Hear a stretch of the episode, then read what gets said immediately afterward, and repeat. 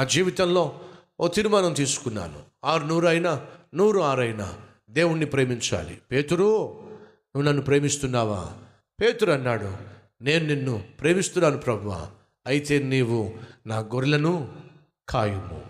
పేతురు, నీవు నన్ను ప్రేమిస్తున్నావా? నీకు తెలుసు కదా ప్రభువా నేను నిన్ను ప్రేమిస్తున్నాను, అయితే నా గొర్రెలను మేపుము. ఈ మాటలు నేను చదివినప్పుడు దేవుడు నాతో సూటిగా మాట్లాడాడు. సతీష్ కుమార్, నువ్వు నన్ను ప్రేమిస్తున్నావా? ప్రభువా నిన్ను బహుగా ప్రేమిస్తున్నాను. అయితే ఒక పని చేయి, ఆ ప్రేమ నువ్వు నేను నీ దగ్గర తీసుకొచ్చిన నా బిడ్డలకు స్వచ్ఛమైన వాక్యాన్ని అందించటం ద్వారా ఆ ప్రేమను చూపించు.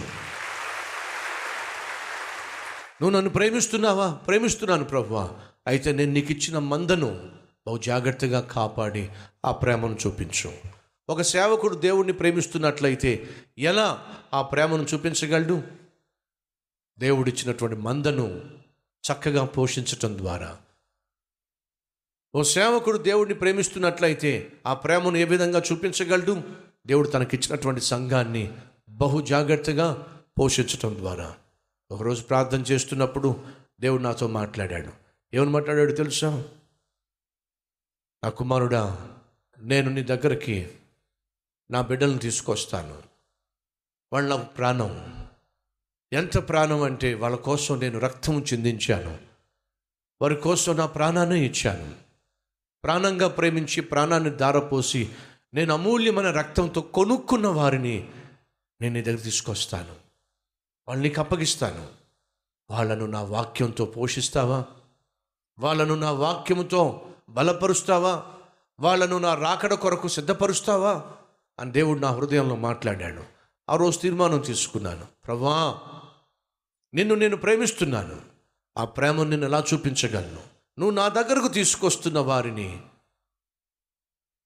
నీ కుమారులుగా భావించి నీ కుమార్తెలుగా భావించి వారికి పరిచర్య చేయటమే, వారికి సేవ చేయటమే, వారికి సమృద్ధి అయినటువంటి వాక్యాన్ని అందించటమే నా జీవిత కర్తవ్యంగా నన్ను నేను అప్పగించుకుంటున్నాను అని దేవునికి మాటిచ్చాను. కాబట్టే ఎన్ని దేశాల నుండి నాకు ఆహ్వానం వచ్చినా, ఎక్కడెక్కడి నుంచి నన్ను పిలిచిన, ఆదివారం వచ్చి వాక్య పరిచర్య చేయమని ఎన్నెన్ని ప్రాంతాల నుంచి నాకు ఆహ్వానాలు వచ్చినాయో, ఎన్నెన్ని దేశాల నుండి నాకు ఆహ్వానాలు వచ్చినాయో, ఆహ్వానాలు ఏమీ తీసుకోకుండా, ఎందుకని ఇరవై ఐదు మంది ఉన్నా, యాభై మంది ఉన్నా, ఐదు వందల మంది ఉన్నా, వెయ్యి మంది ఉన్నా, ఐదు వేల మంది ఉన్నా, యాభై వేల మంది ఉన్నా, రెండు లక్షల మంది ఉన్నా, ఆదివారం ఆరోగ్యమున్నా ఆరోగ్యం లేకున్నా, బాగున్నా బాగోకపోయినా, ఎక్కడున్నా సరే ఇక్కడికి వచ్చి ఎందుకు నిలబడతానో తెలుసా? దేవునికి ఒక మాట ఇచ్చాను. ఎడో తెలుసా? దేవుడు నా దగ్గరకు పంపించిన, తన ప్రియమైన ప్రాణం పెట్టి కొనుక్కున్న మీకు స్వచ్ఛమైన వాక్యం అందించటమే నా జీవితంలో ప్రధాన కర్తవ్యంగా భావించాను. దేవుణ్ణి ప్రేమించాను కాబట్టి ఆయన ప్రాణంగా ఎంచిన మీకు ఒక అద్భుతమైన సంఘాన్ని, మీకు ఒక అద్భుతమైనటువంటి సంఘ పరిచర్యను, అలాగే వచ్చిన ప్రతి ఆదివారం ఏ లోటు లేకుండా సమృద్ధి అయినటువంటి వాక్యాన్ని అందించటమే నా జీవితంలో ఒక బాధ్యతగా భాగ్యంగా ఎంచగలిగాను. ఫలితంగా ఈరోజు మన పరిచర్యను దేవుడు ఎంతగా దీవిస్తూ వచ్చాడో మనం చూస్తున్నాం. నా జీవితంలో అనేక పాఠాలు దేవుడు నాకు నేర్పించాడు. వాటిలో కొన్ని ప్రాముఖ్యమైన పాఠాలు మీతో చెప్తున్నాను. ఒకటి, దేవుణ్ణి నమ్మండి, మనుషుల్ని కాదు. రెండు, దేవుని పేరట ప్రతి ఒక్కరిని క్షమించండి, మనసులో ద్వేషాన్ని పెట్టుకోకండి. చివరిగా, ప్రేమించండి. మన కోసం ప్రాణాన్ని ఇచ్చిన దేవుణ్ణి ప్రేమించండి. ఆయనను ప్రేమించినట్లయితే ఆయన పేరట మన చుట్టూ ఉన్న వారిని ప్రేమించగలుగుతాం. నీ జీవితాన్ని కొలవాల్సింది నువ్వు ఎంతమందిని ప్రేమిస్తున్నావో దాంతో కాదు, నీ జీవితాన్ని కొలవాల్సింది ఎంతమంది ప్రేమను నువ్వు పొందుకోగలిగావో దాంతో కొలవాలి. ఈరోజు ఈ జీవితాన్ని కొలుచుకున్నట్లయితే కొన్ని లక్షల మంది మనస్ఫూర్తిగా నన్ను ప్రేమించేవారిని నేను పొందుకోగలిగాను. అది దేవుని యొక్క మహా కృప. ఇంతకంటే గొప్ప భాగ్యము, ఇంతకంటే గొప్ప ధన్యత ఏముంటుంది? నన్ను ఇంతగా ప్రేమించే అద్భుతమైనటువంటి సహోదరులను సహోదరులను అనగా తమ్ముళ్లను చెల్లెళ్లను తండ్రులను తల్లులను లక్షల సంఖ్యలో పొందుకునే భాగ్యాన్ని దేవుడు నాకు ఇచ్చాడు. ఇంతకంటే గొప్ప భాగ్యం ఇంకేం కావాలి? ఈ భాగ్యాన్ని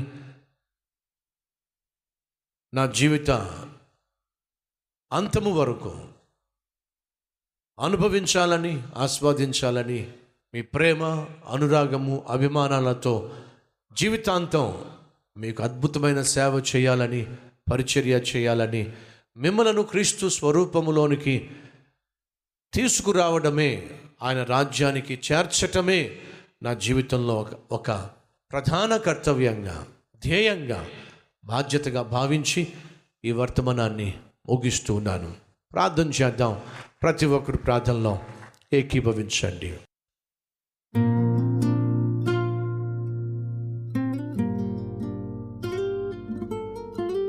పరిశుద్ధుడవైన తండ్రి, బహుసూటిగా స్పష్టంగా మాతో మాట్లాడావు. నిన్నే నమ్మాలి నాయన. మనుషుల్ని నమ్మి నాయన మేము మోసపోవడం కంటే, నిరుత్సాహపడడం కంటే, దగా చేయబడ్డం కంటే, నిన్ను నమ్మి నాయన మేము నీ అడుగు జాడల్లో నడుస్తూ నీ వాగ్దానాలు స్వతంత్రించుకొని జయ జీవితాన్ని జీవించే భాగ్యాన్ని ఇవ్వండి. అలాగే నీ పేరట మేము ప్రతి ఒక్కరిని క్షమించి ప్రశాంతంగా సమాధానంతో నెమ్మది కలిగి జీవించాలి. అట్టి జీవితాన్ని ఇవ్వండి నాయన. నిన్ను మేము ప్రేమించాలి, నీ పేరట మనుషుల్ని ప్రేమించాలి. మేము వారిని ప్రేమిస్తున్నామా లేదా ఎలా తెలుస్తుంది? తిరిగి ప్రేమించబడ్డం వల్ల తెలుస్తుంది నాయన. ప్రతి ఒక్కరూ అనేక మంది ప్రేమించే విధంగా జీవించుట నేర్పించమని నాకు ఇచ్చిన ఈ మహాభాగ్యాన్ని బట్టి లక్షల సంఖ్యలో నాయన ఆత్మీయులు ఆప్తులు ఈ దీన సేవకుడిని మనసారా ప్రేమిస్తున్నారు. అందును బట్టి నీకు స్తోత్రాలు. ఇదే నాకు భాగ్యము, ఇదే నా ఐశ్వర్యము, ఇదే నాయన నాకు బహు ఆనందము. తుది శ్వాస వరకు నిన్ను ప్రకటిస్తూ నిన్ను ప్రేమిస్తూ ఆ ప్రేమను క్రియల్లో చూపిస్తూ ప్రేమించబడుతూ నిన్ను సేవించే భాగ్యాన్ని ఇవ్వమని యేసు నామం పేరట వేడుకుంటున్నాం తండ్రి. ఆమెన్.